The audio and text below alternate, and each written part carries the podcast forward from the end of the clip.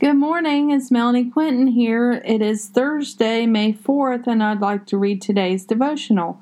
Humble yourselves and seek the Lord's face.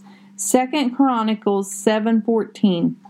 If my people, who are called by my name, will humble themselves and pray and seek my face and turn from their wicked ways, then I will hear from heaven and I will forgive their sin and will heal their land.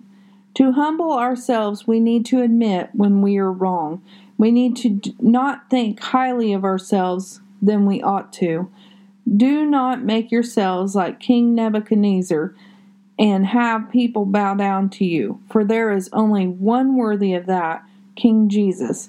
Seek the Lord's face and turn from your wicked ways. Do not scheme against another, do not talk behind another's back.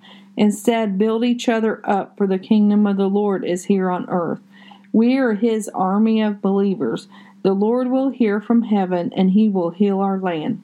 We need to trust in him and in his timing. Do not lean into your own understanding, but in all of your ways, lean into the Lord's understanding. Embrace the beautiful day at hand and love the Lord and others well. Do you see yourselves as higher than you should? Or are you thinking of yourselves lower than you should? We need to have a healthy balance. Maturity says, I am sorry I was wrong. Immaturity says, I am sorry if I was wrong. Choose to be mature and take accountability for your actions, your thoughts, and your behaviors. Do not blame another for your poor outcome.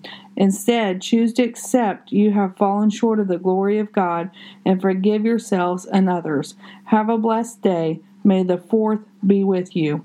Inspired by God on 5 4. Thank you.